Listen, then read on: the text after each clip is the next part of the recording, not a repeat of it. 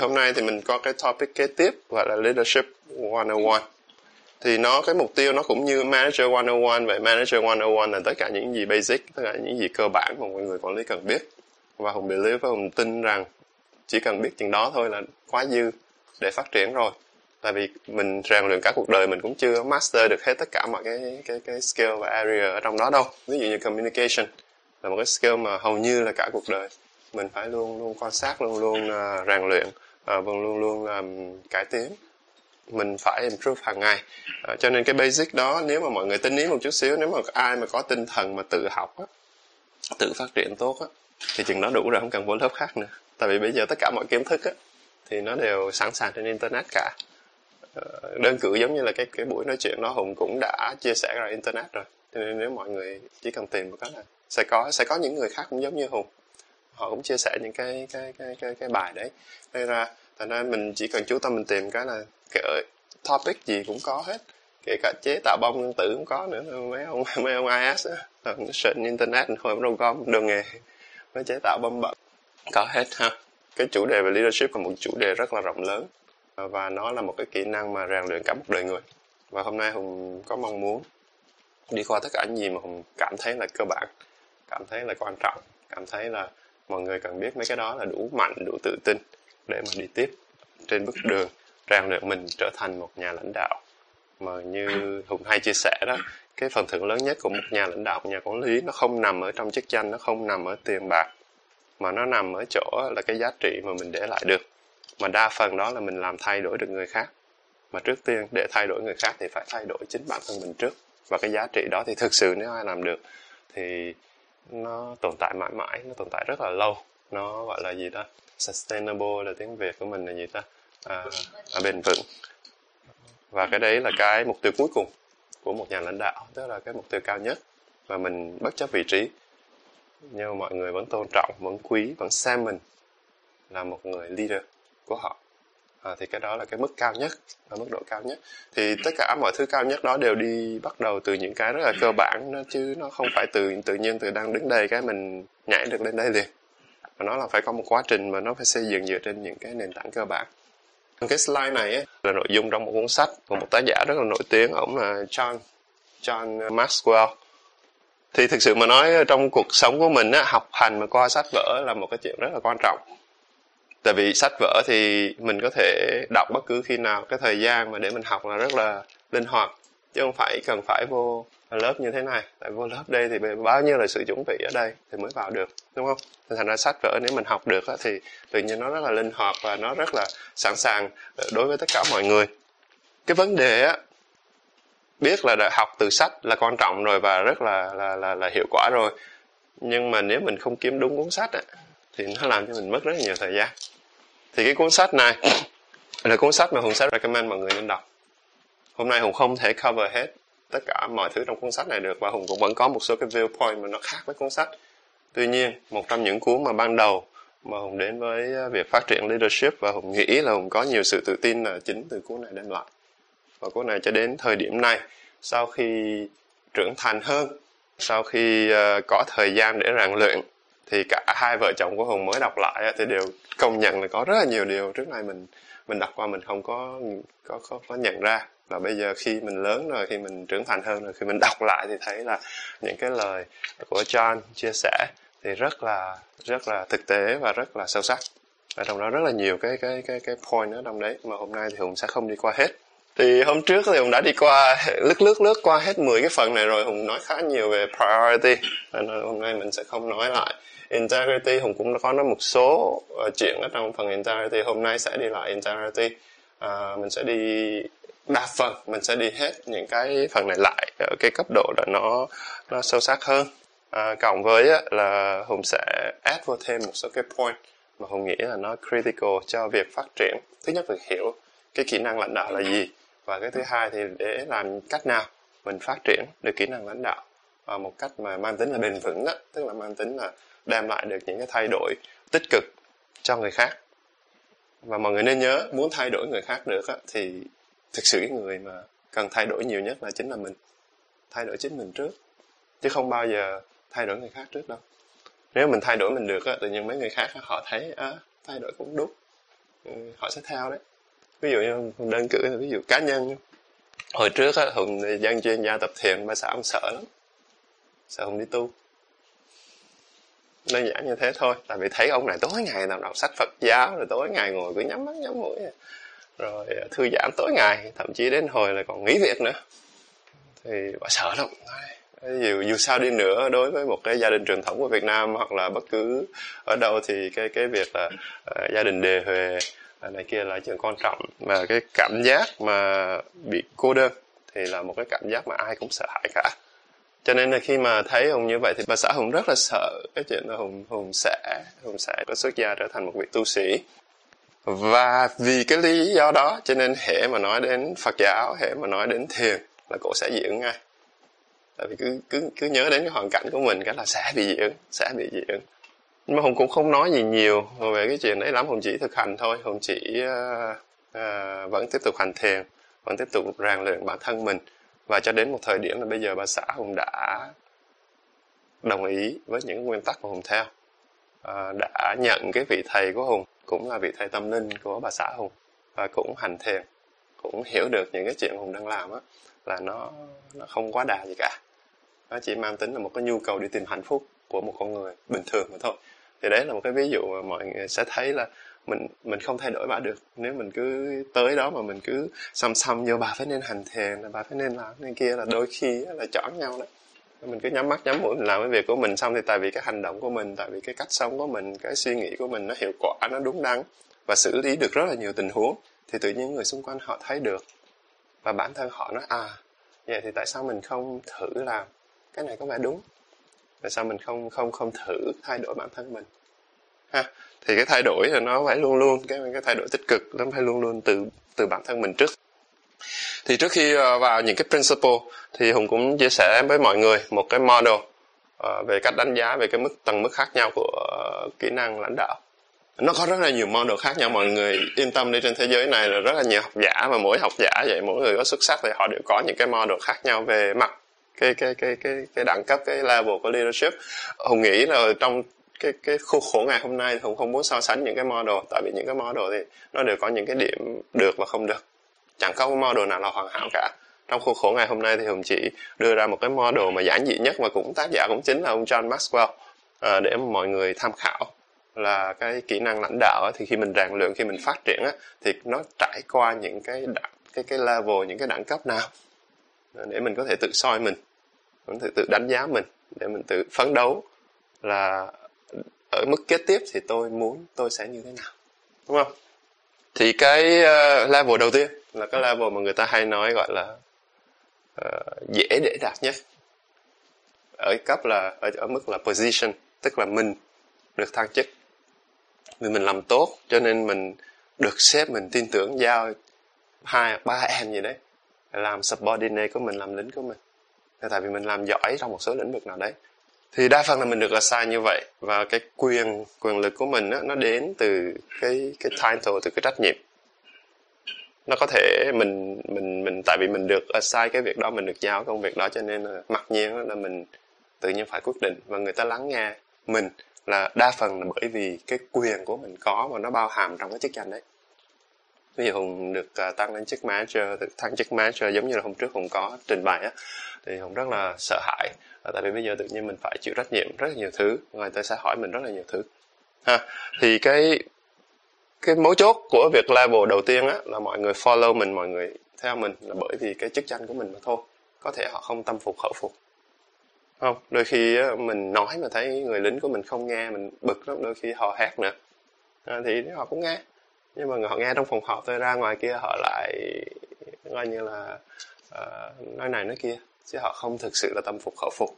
Cho nên đó là cái mức đầu tiên để mà mọi người bắt đầu biết đến cái mùi vị của việc là cái kỹ năng lãnh đạo nó quan trọng đến mức nào. Tại vì mình không thể dừng ở mức độ này được, tại vì nếu mình dừng ở mức độ này lâu á, tức là mình lead người khác, mình nói người khác, mình ảnh hưởng người khác chỉ bởi cái chức danh của mình thì nó không có bền vững. Thành ra cái này chỉ là một cái cơ hội thôi. Tất nhiên khi mà mình nói mà người ta không nghe, hoặc người ta nghe trước mặt mà không nghe sau lưng thì tất nhiên cái đấy là nó đã tạo ra những cái khó khăn trong công việc, nó đã tạo ra những conflict, những cái xung đột. Và cái đấy chính là những cái khó khăn mà mình gặp phải khi mình mới bước đầu vào cái con đường là trở thành một cái người leader. Và chính cái khó khăn đó làm cho mình bắt buộc phải tự hỏi mình vậy thì có cách nào tốt hơn hay không. Thì đến level thứ hai là cái level đấy. Thì nếu như mọi người dựa trên hoặc là có thể xây dựng được những cái mối quan hệ một cách rất là hiệu quả ở đây mang tính là thứ nhất là tích cực, thứ hai là nó hướng thiện, nó là không làm hại ai hết, không làm hại người ta, kể cả chính mình, cũng như không phải do cái sự ích kỷ của mình, tức là mình muốn tại vì mục tiêu riêng của mình gì đó cho nên là mình phải quan hệ với anh này hoặc phải xây dựng mối quan hệ với anh kia. Cái đó trong những cái công ty mà có cái hai cái chữ political trong đó, cái chữ political trong đó thì thường nó sẽ có phe phái. Thì nếu mà trong công ty có phe phái hoặc là trong cái công việc mà nó đã chia phe chia phái, đặc biệt chính trị đó, chữ political nó không hay ha. Nếu mình dịch ra chính trị thì cũng được, mà cái nghĩa chính của nó là phe phái. Thì tại vì có những cái phe phái như vậy cho nên người ta nhầm tưởng là người ta để thành công người ta phải xây dựng mối quan hệ thật tốt với anh A hoặc là anh B, hoặc người ta nhầm tưởng như thế. Mà không may lỡ may anh A đang thắng thế thì làm sao mà anh A mà một ngày đẹp trời bị anh B hạ xuống dưới đất một cái là mình cũng đi luôn. Rồi khi đó mình tự nhiên mình cắt cái đường của mình nữa kìa. Tại vì khi đó người ta không tôn trọng mình nữa, người ta chỉ thấy mình là người cơ hội thôi. Thế thì cái quan hệ mà ý Hùng nói ở đây là thứ nhất là một cái quan hệ mà nó mang tính là tích cực, nó mang tính win-win cho tất cả mọi người, nó mang tính xây dựng, nó mang tính là có thể đóng góp được vào sự thành công của công ty ở cái tiêu chuẩn là tích cực, chứ không phải là cái tiêu chuẩn mà để mà mình đi tắt đón đường, không phải như thế ha. Thì nếu như mình có thể có được cái mối quan hệ như vậy giữa mình và những người report cho mình thì khi đó mình nói họ dễ nghe hơn, đúng không?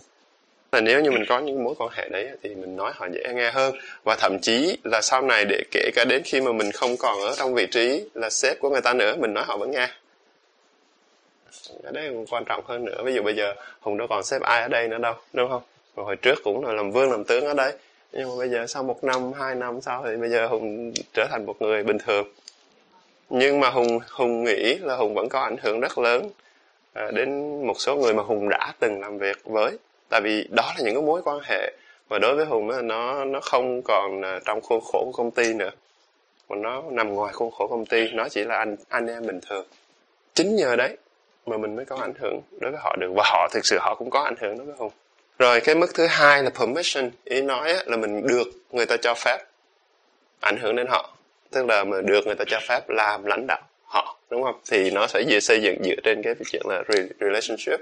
Rồi cái level thứ ba là cái level mà người ta hay gọi là production, là đang ám chỉ đến cái việc là bây giờ một nhóm có relationship tốt với nhau, đoàn kết với nhau, gắn bó với nhau, ngồi gom lại rồi đó. Nhưng mà lỡ may nhóm đó không có kết quả, hay hoạt động của nhóm đó nó không có phù hợp với công ty, hoặc là nó không đem đến một cái thành công nào cả, thì nó vô nghĩa. Thành ra bản thân người leader phải hiểu cái chuyện đấy. Bây giờ mình có một cái nhóm đồng thuận với nhau rồi, nhưng mà mình phải tập trung vào cái chuyện là bây giờ cái nhóm này sẽ cống hiến như thế nào để đưa ra kết quả mà nó phù hợp với cái phát triển của công ty, với cái kinh doanh của công ty. Thì người ta đánh giá dựa trên cái result. Khi đó đòi hỏi người lãnh đạo người ta phải biết được là mình cần đóng góp như thế nào, nhóm mình cần đóng góp như thế nào, ngữ cảnh của công ty mình đang theo xu hướng gì, đang có mục tiêu như thế nào trong 5 đến 10 năm tới, hoặc ngắn hạn hơn là 6 đến 12 tháng tới. Thì với cái tinh thần như vậy thì mình đóng góp như thế nào? Ví dụ như bên IT chẳng hạn, nếu mình nếu như mình biết là mình sẽ làm nhiều cái khách hàng là healthcare bên Mỹ. Healthcare tất nhiên nó sẽ comply rất là nhiều cái chuẩn về mặt là an toàn thông tin. Không 2/17.000 là chưa phải là cái duy nhất, tất nhiên nó còn một số cái nữa. Thì nếu mình hiểu cái ngữ cảnh như vậy rồi thì mình sẽ đầu tư cho mấy anh em nhà mình nữa, nó phải mần cái đó trước, để mà đến khi mình đi sale với khách hàng potential mà về healthcare thì mình đã show ra là bên IT của tôi sẽ protect được cái environment như thế này, đúng không? Thì thành ra cái người leader phải hiểu bigger picture là vì như vậy, để mình có thể dẫn dắt cái nhóm của mình đóng góp một cách có ý nghĩa nhất và thành công nhất vào cái thành công chung của công ty. Thì cái đó là được xem ở trong cái phần mà 3, là cái đó là cái kết quả mà mình đạt được. Nếu mà mình có một nhóm cũng tốt rồi đó, nhưng mà mình không đạt được kết quả như mong muốn á, đối phù hợp với công ty ấy, thì nó thực sự mà nó chả có ý nghĩa gì cả. Và mọi người ai cũng biết hết. Ví dụ như admin đi, mọi người chỉ thấy cái thể hiện của admin, còn một số góc, ví dụ vô văn phòng thấy sạch sẽ, vô toilet thấy sạch sẽ, đúng không? Những cái việc trip của công ty đi là nó cái trải nghiệm nó rất là trọn vẹn, ở chỗ là mình thấy là cái bonding nó có những cái service từ ăn uống cho đến phòng móc là nó trọn vẹn. Tất nhiên khi nào nó vẫn có những cái thiếu sót nhất định, tại vì mình cũng là chỉ là con người chủ quan thôi, mình không thể hoàn hảo được. Thì tất nhiên là trong công việc của admin nói riêng mà công ty mình nói chung, issue nó luôn luôn xảy ra, mình không tránh được. Đó là một cái thuộc tính rất là bình thường của cuộc sống. Cuộc sống mình nó luôn luôn có vấn đề. Nếu mà cuộc sống mình nó không có vấn đề thì tất nhiên mọi người khi nào cũng vui vẻ hạnh phúc rồi, nhưng mà nó không may cuộc sống mình khi nào nó cũng có vấn đề cả. Cái chính á là cái thái độ của mình lúc đấy, mình giải quyết vấn đề như thế nào. Không thì đối với trải nghiệm của admin cũng vậy, tất nhiên khi mọi người đi company trip sẽ có vấn đề này, vấn đề kia, vấn đề nọ, nhưng cái thái độ khi đó mọi người sẽ giải quyết như thế nào nó định nghĩa cái đẳng cấp của mình, và nó xây dựng được cái niềm tin cho người đối diện, đúng không? Thì như admin, cái phần hở ra nhiều nhất là người ta thấy, nhìn xung quanh người ta thấy office sạch sẽ rồi, ngăn nắp rồi này kia, vô toilet gọn gàng, đi company trip này kia là nó thành công rực rỡ, thì tất nhiên là người ta mới khen. Còn nếu mà office cũng bình thường rồi, company trip cũng bình thường rồi, cái chỗ nào nó cũng bình thường hết, thì tất nhiên người ta nhìn vào người ta nói bây giờ anh nói cái team của anh mạnh nha, thì tôi không tin. Tại vì nó phải thể hiện thêm cái phần kết quả, mà kết quả đó thì người ta quan sát và đánh giá rất là dễ, tại vì nó là bên ngoài, đúng không? Thì đó là cần tầng mức thứ ba. Và tầng mức thứ tư của kỹ năng lãnh đạo là sau khi mình đã là dẫn dắt lãnh đạo được cái đội nhóm của mình thành công, đạt được những kết quả mà gọi là vượt qua mong đợi của khách hàng, hoặc là vượt qua mong đợi của kể cả chính bản thân mình, thì bắt đầu đến cái bước đường á, là mình phải làm sao mình phát triển được con người trong nhóm của mình. Tức mình phải upgrade được người của mình build được người của mình lên ở cái mức độ kế tiếp. Trong cái xã hội hiện đại ngày hôm nay thì mình nghĩ là cái chuyện upgrading bản thân, cái chuyện nâng cấp bản thân là chuyện bắt buộc. Tại vì kiến thức, cái cuộc sống của mình nó đi nhanh lắm và nó phát triển lên hàng ngày. Ví dụ như 10-20 năm trước thì đâu có chuyện là web conference này kia đó, chứ hồi đó có Yahoo Messenger là ngon lắm rồi. Và Hùng nhớ hồi đó đi Mỹ là thảm như sợ lắm, tại vì đi Mỹ làm việc thì mình có mình nè. Mà con người mình thì chả sợ sự cô đơn, đúng không? Vậy ban đêm là vẫn để Yahoo Messenger nó on. Để làm gì mọi người biết không? Mọi người sign in cái cửa nó gõ lọc cọc cọc, sign out cái đóng cụp lại. Thì mình cứ nghe đó là coi như là mình có kết nối với bạn bè mình để mình ngủ cho ngon thôi. Chứ mà như bây giờ thì mình phải thay đổi hàng ngày. Bản thân mình cũng phải tự nâng cấp mình hàng ngày, nếu không thôi thì mình sẽ không bắt kịp với cuộc sống. Đa phần là mọi người luôn luôn phải cố gắng, phải rèn luyện phấn đấu mỗi ngày. Nhưng mà trong cái ngữ cảnh của kỹ năng lãnh đạo thì mình đang nói đến là anh leader, anh có những cái ảnh hưởng để người khác có thể truyền cảm hứng cho người khác và tạo cơ hội để phát triển người khác, nâng cấp người khác lên, dẫn dắt người khác lên. Để làm gì? Thứ nhất á, ai cũng muốn thăng chức, không? Đa phần như vậy, thăng chức là tại vì lương cao hơn thăng nhiệm như thế. Nhưng mà thực sự á, con người của mình có nhiều lúc á, không phải vì tiền mà cảm thăng chức, vì cái ambition của mình, vì cái mong muốn của mình xử lý những bài toán lớn hơn, đảm trách những trách nhiệm lớn hơn mà thôi. Thì muốn move up cái ladder như vậy thì bắt buộc những người ở dưới này mình phải đào tạo và chuẩn bị cho đủ để mà lên thay thế cái vị trí của mình thì mình mới đi được. Còn nếu mình chưa có thực sự làm được việc đó thì thực sự cái đẳng cấp của mình chưa sẵn sàng để mà move up cái ladder kế tiếp. Thành ra cái chuyện đó là cũng chuyện cần làm đấy, nếu mà thực sự mọi người muốn phát triển. Nhưng mà thực sự đối với Hùng thì nó thành công và hạnh phúc nó không nằm ở chỗ mà thăng cấp đấy. Chắc có lẽ mình hên 10 năm vừa rồi tự nhiên mình lên cái mình đứng đầu công ty luôn, mình chả cần thăng cấp nữa. Vì khi Hùng thành lập KMS á, thì mọi người có hỏi về career plan của Hùng không? Hùng nói I don't have one. Hùng không có. Tại khi đó Hùng là Managing Director của KMS đâu, giờ biết đi đâu nữa. Đấy, nhưng mà vẫn làm cái công việc này, mặc dù không có career path đó, không có cái bước đi lên đó. Nhưng rõ ràng cái trách nhiệm của một cái ông tổng giám đốc chính là trách nhiệm để mà phát triển về con người. Đó là lý do tại sao Hùng vẫn còn đứng ở đây vào ngày hôm nay. Nó không nằm ngoài cái nỗ lực đấy, đúng không? Thì cái level đó là cái level kế tiếp của một nhà lãnh đạo. Để phát triển người khác, thứ nhất mình phải biết cách phát triển mình. đúng không? Mà để phát triển mình không thôi, đôi khi mình cũng ngu ngơ, rồi mình cũng không biết làm cái gì. Rồi còn có một câu mà giống như mình có ông Aristotle, ông gì đó, một cái nhà triết học cổ đại đó có nói là cái người mà mình khó chinh phục nhất đó chính là bản thân mình. Không, nói câu như thế. Thành ra mọi người hay nhầm cái chỗ này nè, là mọi người muốn đi phát triển người khác nhưng quên mất là mình không có đường hướng phát triển nào một cách là mình có thể tự tin, mình có thể comfortable, tức là thoải mái để mà mình đi. Và tại vì cái góc đó mà mọi người cứ vấp hết cái này vấp đến cái kia mà thôi. Đa phần là như thế. Cái câu trả lời nó không nằm ngoài kia, mà câu trả lời nó nằm chính ở đây, nhưng mọi người lại quên mất và đôi khi cũng không chú ý nữa, thì nó rất là khó. Thì đến cái level đó là coi như là cũng thuộc loại là sừng sỏ rồi, và mất rất là nhiều năm. Cái tầng mức mà càng lên á, thì càng mất nhiều thời gian hơn để phát triển. Ví dụ cái này là ít nhất nè, ví dụ 3-5 năm đầu đôi khi đã tới rồi. Từ đây đến đây đôi khi nhiều. Có những người là thậm chí họ không bao giờ build được cái relationship một cách mà positive với người xung quanh. Cái thứ ba là cái result cũng vậy, họ không có cái big picture view.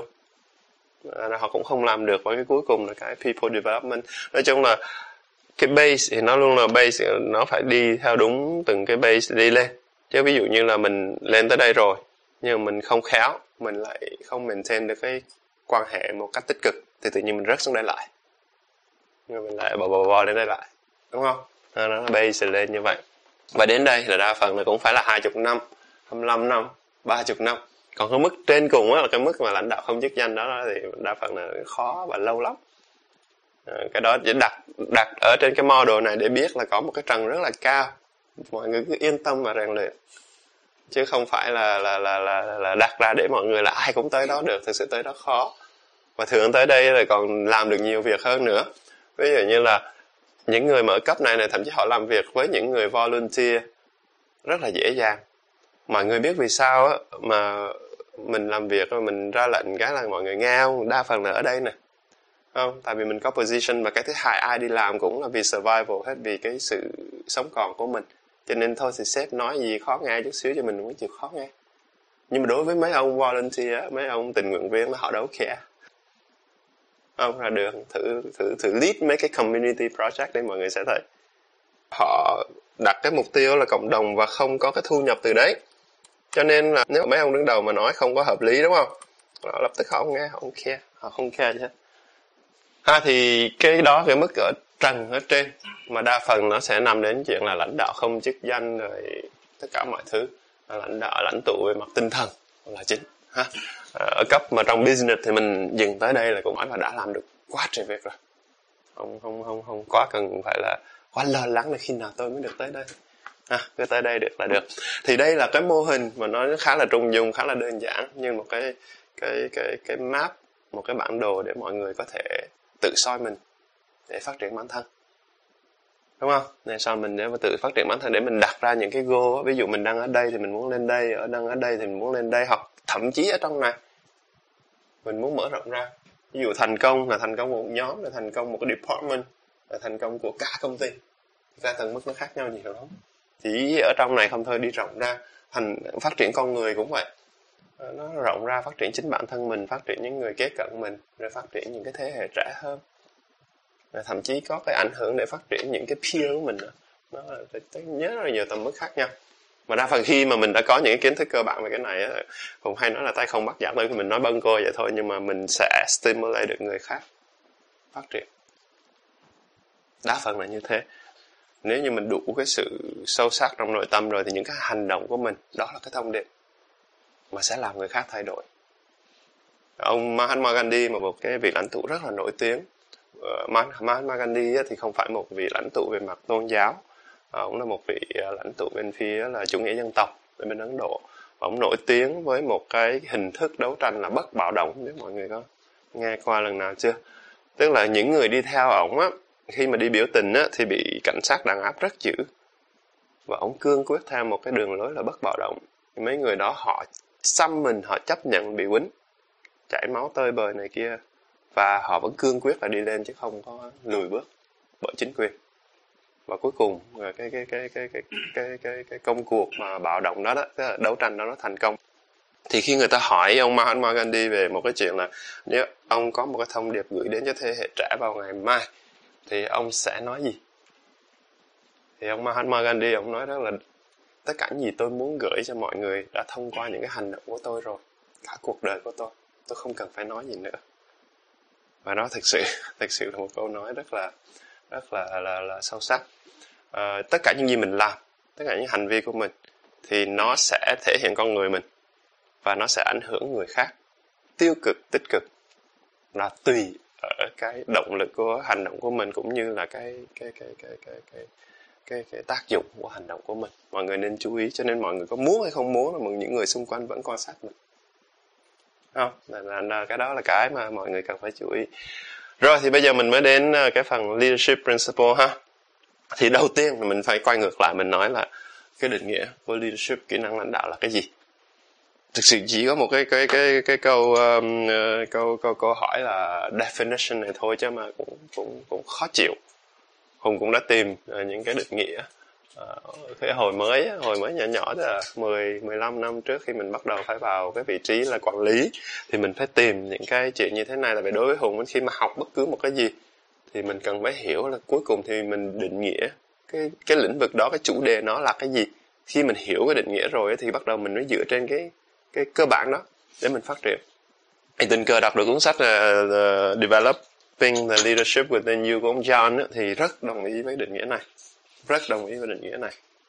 Có một định nghĩa khác mà nó cũng khá là nhiều người theo là leader có nghĩa là phải có follower. Tức là người lãnh đạo thì phải có người đi theo. Nếu mà không có người đi theo thì chứng tỏ là không phải là người lãnh đạo. Nhưng cái đó là đối với Hùng thì nó vẫn là một cái side effect, tức là một cái hệ quả của việc này.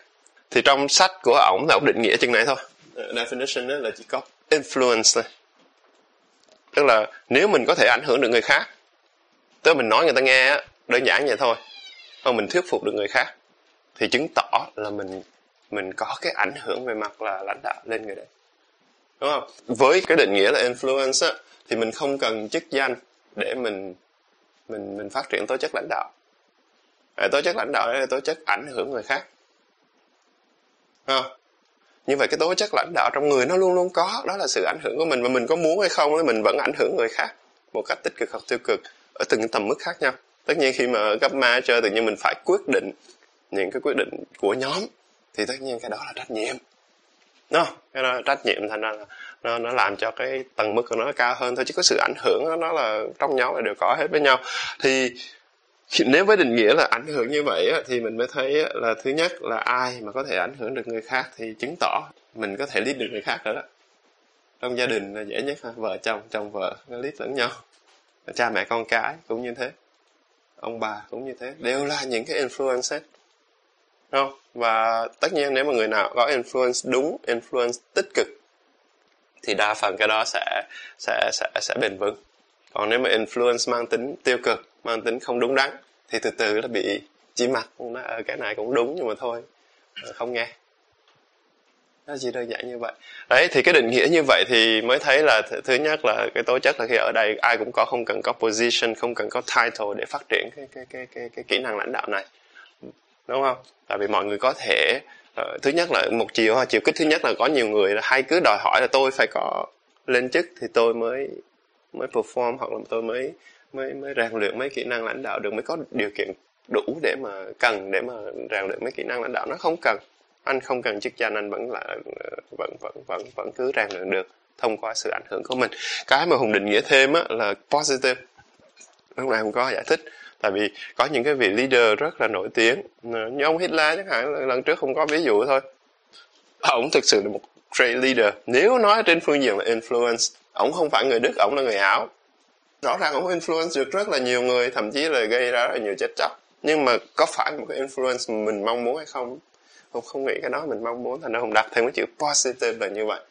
Và nếu mọi người hiểu là từ chịu sức ảnh hưởng của mình lên người khác thì mọi người sẽ có rất là nhiều cái để rèn luyện ở đây, mà không cần chức danh, không cần gì hết, và mọi người có thể chuẩn bị ngay từ bây giờ, ngay vào ngày hôm nay, chứ không cần phải chờ đợi, không cần phải thăng chức, không cần phải gì cả.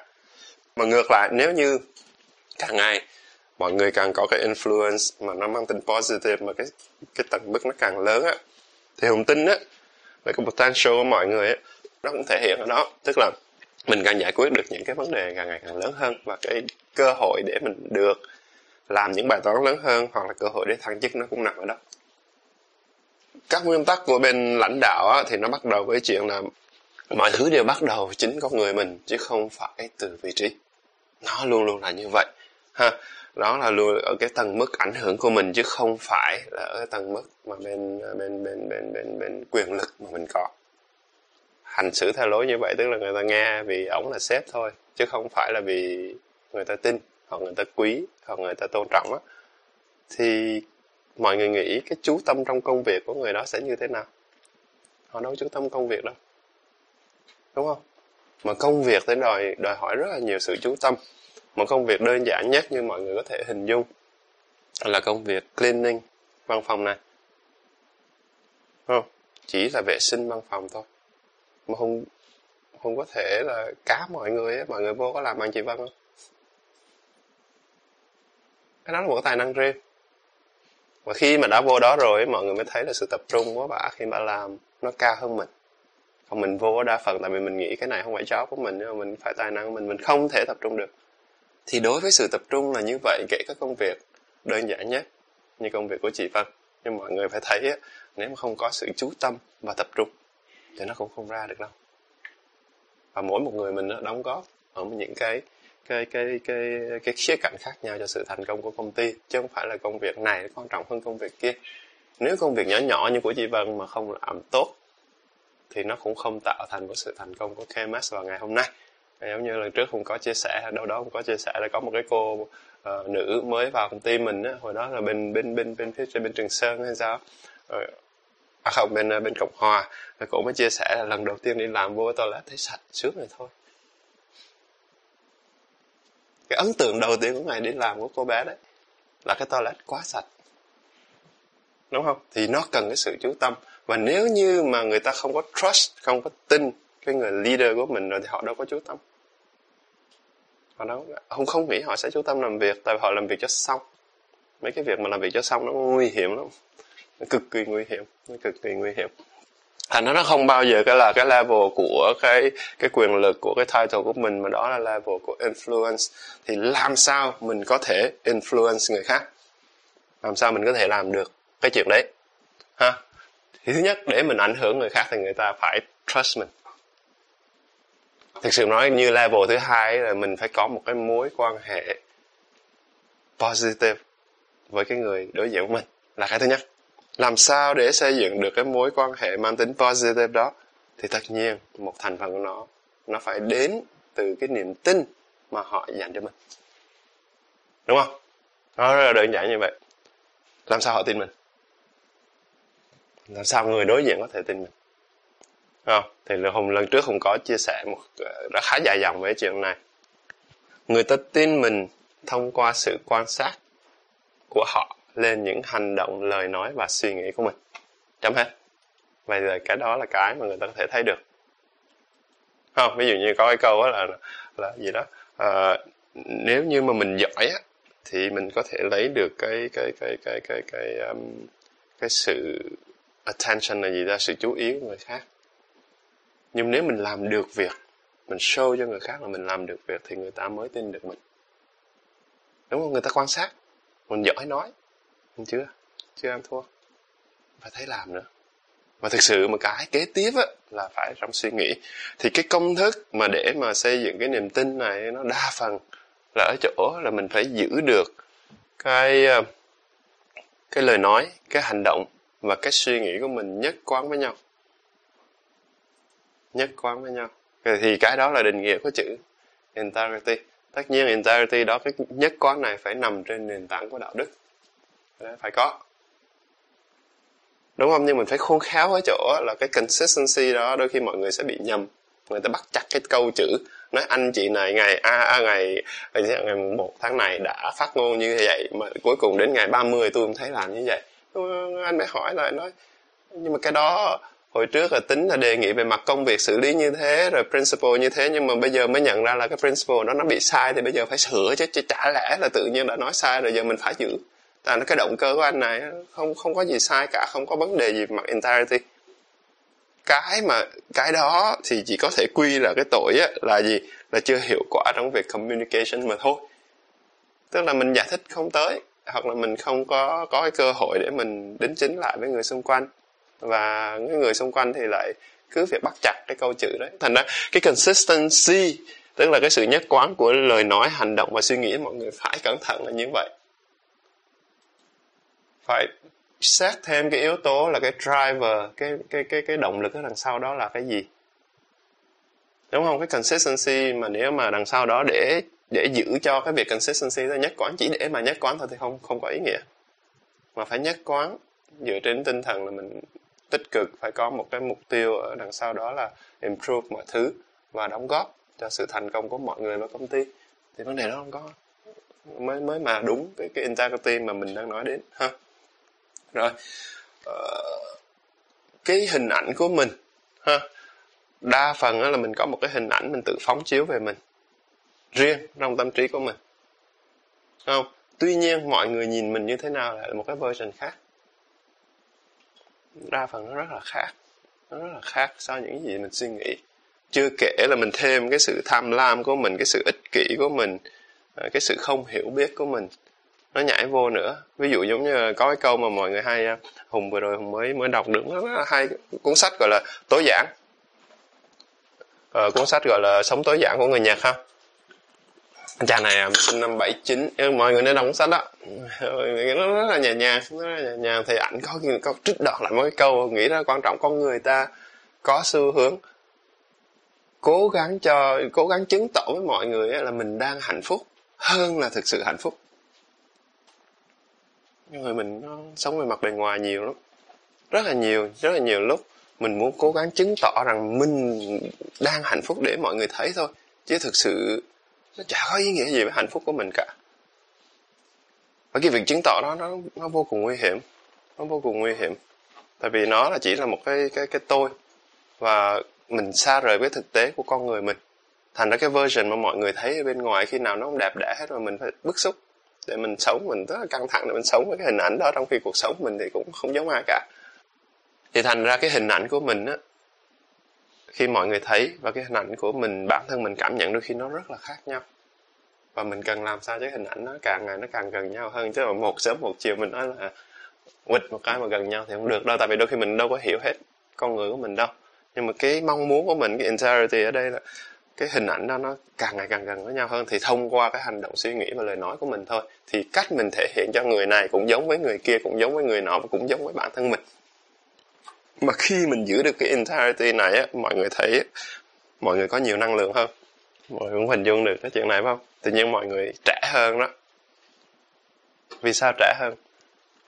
Cố gắng làm cái gì khác biệt, đúng không? Cái đó hướng đúng rồi. Cái ví dụ này nó sẽ cụ thể hơn nè. Ví dụ nổi cái chuyện là mấy ông mà kiểu cái tính trăng hoa mà hay ngoại tình á, đúng không? Tức là thay vì một bà thì không những hai, một mớ bà. Thì thường á, để mà xạo với bà này á, thì chắc chắn phải build up một cái câu chuyện rất là đẹp đẽ như vậy. Bà kia cũng phải có một câu chuyện khác, rồi bà chính là phải, tất nhiên câu chuyện là khá là thật, ngoại trừ hai cô kia thôi, đúng không? Thì mọi người thấy là thay vì cái đầu óc của mình chỉ duy trì một câu chuyện thực thôi, bây giờ mình phải duy trì 3 câu chuyện. Tự nhiên mình làm việc cấp 3 rồi, không? Nếu mệt chứ có gì đâu. Chưa kể là cái kết quả cuối cùng nó đâu có vui vẻ cho ai đâu, đúng không? Cái integrity nó vậy. Tức là nếu mình đã thể hiện được cái word action và thought này, nó consistency ấy, thì thậm chí mình cho người ta soi thoải mái nữa kìa, không có gì để mình tra giáo cả. Tại vì mình tường minh mà, đâu có gì, mọi thứ nó đều giống nhau hết. Mà mọi người có nói vậy chứ mọi người có muốn giấu cũng không được. Giống kiểu là lần trước mà Hùng có nói, khi đi phỏng vấn mà ai nói dối, có nhiều người họ không trung thực. Thì họ nghĩ là bằng cái sự tài giỏi về miệng mồm rồi kiểu cách nói năng họ sẽ qua được, nhưng không. Mọi người nên hiểu cái ông phỏng vấn là phải 3 người, thường là 2 đến 3 người, hoặc là 2 round thì cũng phải 4 người. Thì người ta có thể sense được là anh đang không nói thật. Người ta không có chỉ ra được là không nói thật chỗ nào, nhưng mà người ta sense được, người ta cảm nhận được. Và cái đấy là cái chuyện mà mình mà không có integrity là mình không đủ tự tin để mà mình duy trì cái xuất hiện như vậy đâu.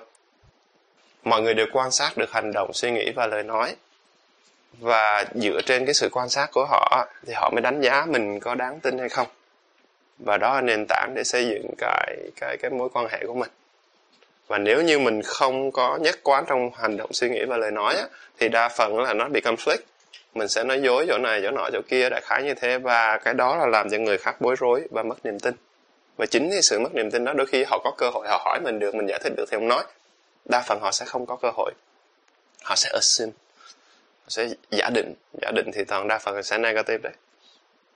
Đó là lý do vì sao chữ integrity là cái chữ mà mình không compromise được, tức là không bằng mọi giá mình phải sống với integrity thôi, chứ mình không nên vi phạm. Tất nhiên trên bước đường mình hoàn thiện thì mình mới hiểu rõ là cái nhất quán nó từ từng góc nó như thế nào, đúng không? Và cái integrity ấy, nó phải dựa trên nền tảng của đạo đức. Và trong tôn giáo thì nó có câu như vậy này: trí tuệ đến từ đạo đức, trí tuệ đến từ đạo đức, trí tuệ đến từ đạo đức. Họ Phật giáo là khi nào bên này từ bi, bên này là trí tuệ, từ bi đang nói là cái tấm lòng từ, cũng có cái phạm trù của đạo đức. Thì mình cứ nghĩ là lâu nay mình nghĩ cái này là một cái bài sáo rỗng, nhưng mình suy nghĩ kỹ lại, đúng, có những người thật giỏi nhưng mà tại vì thiếu đạo đức cho nên họ từ từ họ xuống, họ không có được cái thành công vững bền được. Trong khi có những người họ không giỏi nhưng vì đạo đức, cái mà họ được hưởng thì lại lớn hơn. Vì sao đạo đức thì nó đem được đến trí tuệ? Là tại vì lý do như thế này, mọi người nên hình dung nè. Nếu mình sống đạo đức, tức là cái chữ đạo đức nó quá to đi để mình định nghĩa, nhưng ít ra mình có thể định nghĩa được là mình sống là một người đàng hoàng, tức là mình không làm cái việc gì có hại ai hoặc là hại mình, hoặc là không làm việc gì mà để tối về mình không đến nỗi vắt chân lên trán để ngủ. Không, mình trằn trọc băn khoăn tại vì mình đã làm cái gì bậy, cái là tự nhiên là mình không che giấu được chỗ nào hết á, mình vẫn nó vẫn nhói đây, và đa phần nó sẽ làm mình phiền muộn rất là lâu, rồi về nhà ngủ không được và quá dai dứt về cái chuyện mình đã làm, cho đến khi mình phải thực sự clear cái chuyện đấy. Hoặc là có một số người nếu mà làm việc như vậy xong rồi bậy rồi, nhưng mà cứ việc phải làm cho nên họ phải tìm đến với rượu, tìm đến với bia hoặc là những chất gây nghiện để mà quên đi, thậm chí ma túy, để mà quên đi cái cảm giác mà có hại, mà cảm giác tội lỗi mà họ đã làm. Thì từ từ nó sẽ mất đi cái trí thông minh của mình, thậm chí cái sự sáng suốt, sự nhanh nhẹn của mình cũng mất đi. Nhưng mà ngược lại, nếu mình làm cái chuyện mà luôn luôn có đạo đức, luôn luôn làm người đàng hoàng như vậy, thì mình một cái giấc ngủ, thay vì mình trằn trọc thì mình ngủ được sâu. Ngủ được sâu á thì refresh, cơ thể mình được refresh rất là tốt, và để ngày hôm sau á mình lại quyết định một cách sáng suốt tiếp được. Thì cái đó là trí tuệ chứ cái gì nữa. Trí tuệ chỉ nằm nói đến chuyện là mình quyết định đúng. Đúng có nghĩa là coi như là the best things we can do tại cái ngữ cảnh đó, chứ không phải đúng là không phải là hay nhất, giỏi nhất đâu, không phải đâu. Đúng có nghĩa là có một số ngữ cảnh là mình sẽ phải quyết định là mình phải chọn giữa một vô số cái option, mà mình chọn cái option là tốt nhất, chứ không phải option mà gọi là tuyệt hảo nhất đâu. Nhưng mình phải quyết định đúng đó, thì tự nhiên là sau này là mình đỡ mất thời gian hơn để mà mình phải đi sửa, đi chỉnh, đi làm lại tất cả mọi thứ. Thì tại vì mình luôn luôn sống đàng hoàng, thì được cái là mình, trong người mình nó luôn luôn trong sạch, được nghỉ ngơi tốt, và cái kết quả là con người mình được refresh, được recharge, và mình đưa ra những quyết định kế tiếp nó hoàn toàn hợp lý. Cái đó là trí tuệ. Đó là chưa kể nếu mình sống với integrity trên nền tảng đạo đức, mình mặc nhiên được sự hỗ trợ bởi rất nhiều người tốt xung quanh mình. Mọi người xung quanh đa phần sẽ ủng hộ mấy cái người đàng hoàng đó hết. Và đó là cái nền tảng của chuyện mà mình càng ngày càng có nhiều phe cánh hơn, phe cánh mang tính tích cực nha. Tức là đội nhóm của mình càng ngày càng gắn kết, càng đông hơn, càng gặp những người giỏi hơn để mình có thể làm những việc to lớn hơn. Không, trí tuệ đến từ đạo đức, nó không có sáo rỗng chút nào, nó không sáo rỗng chút nào hết.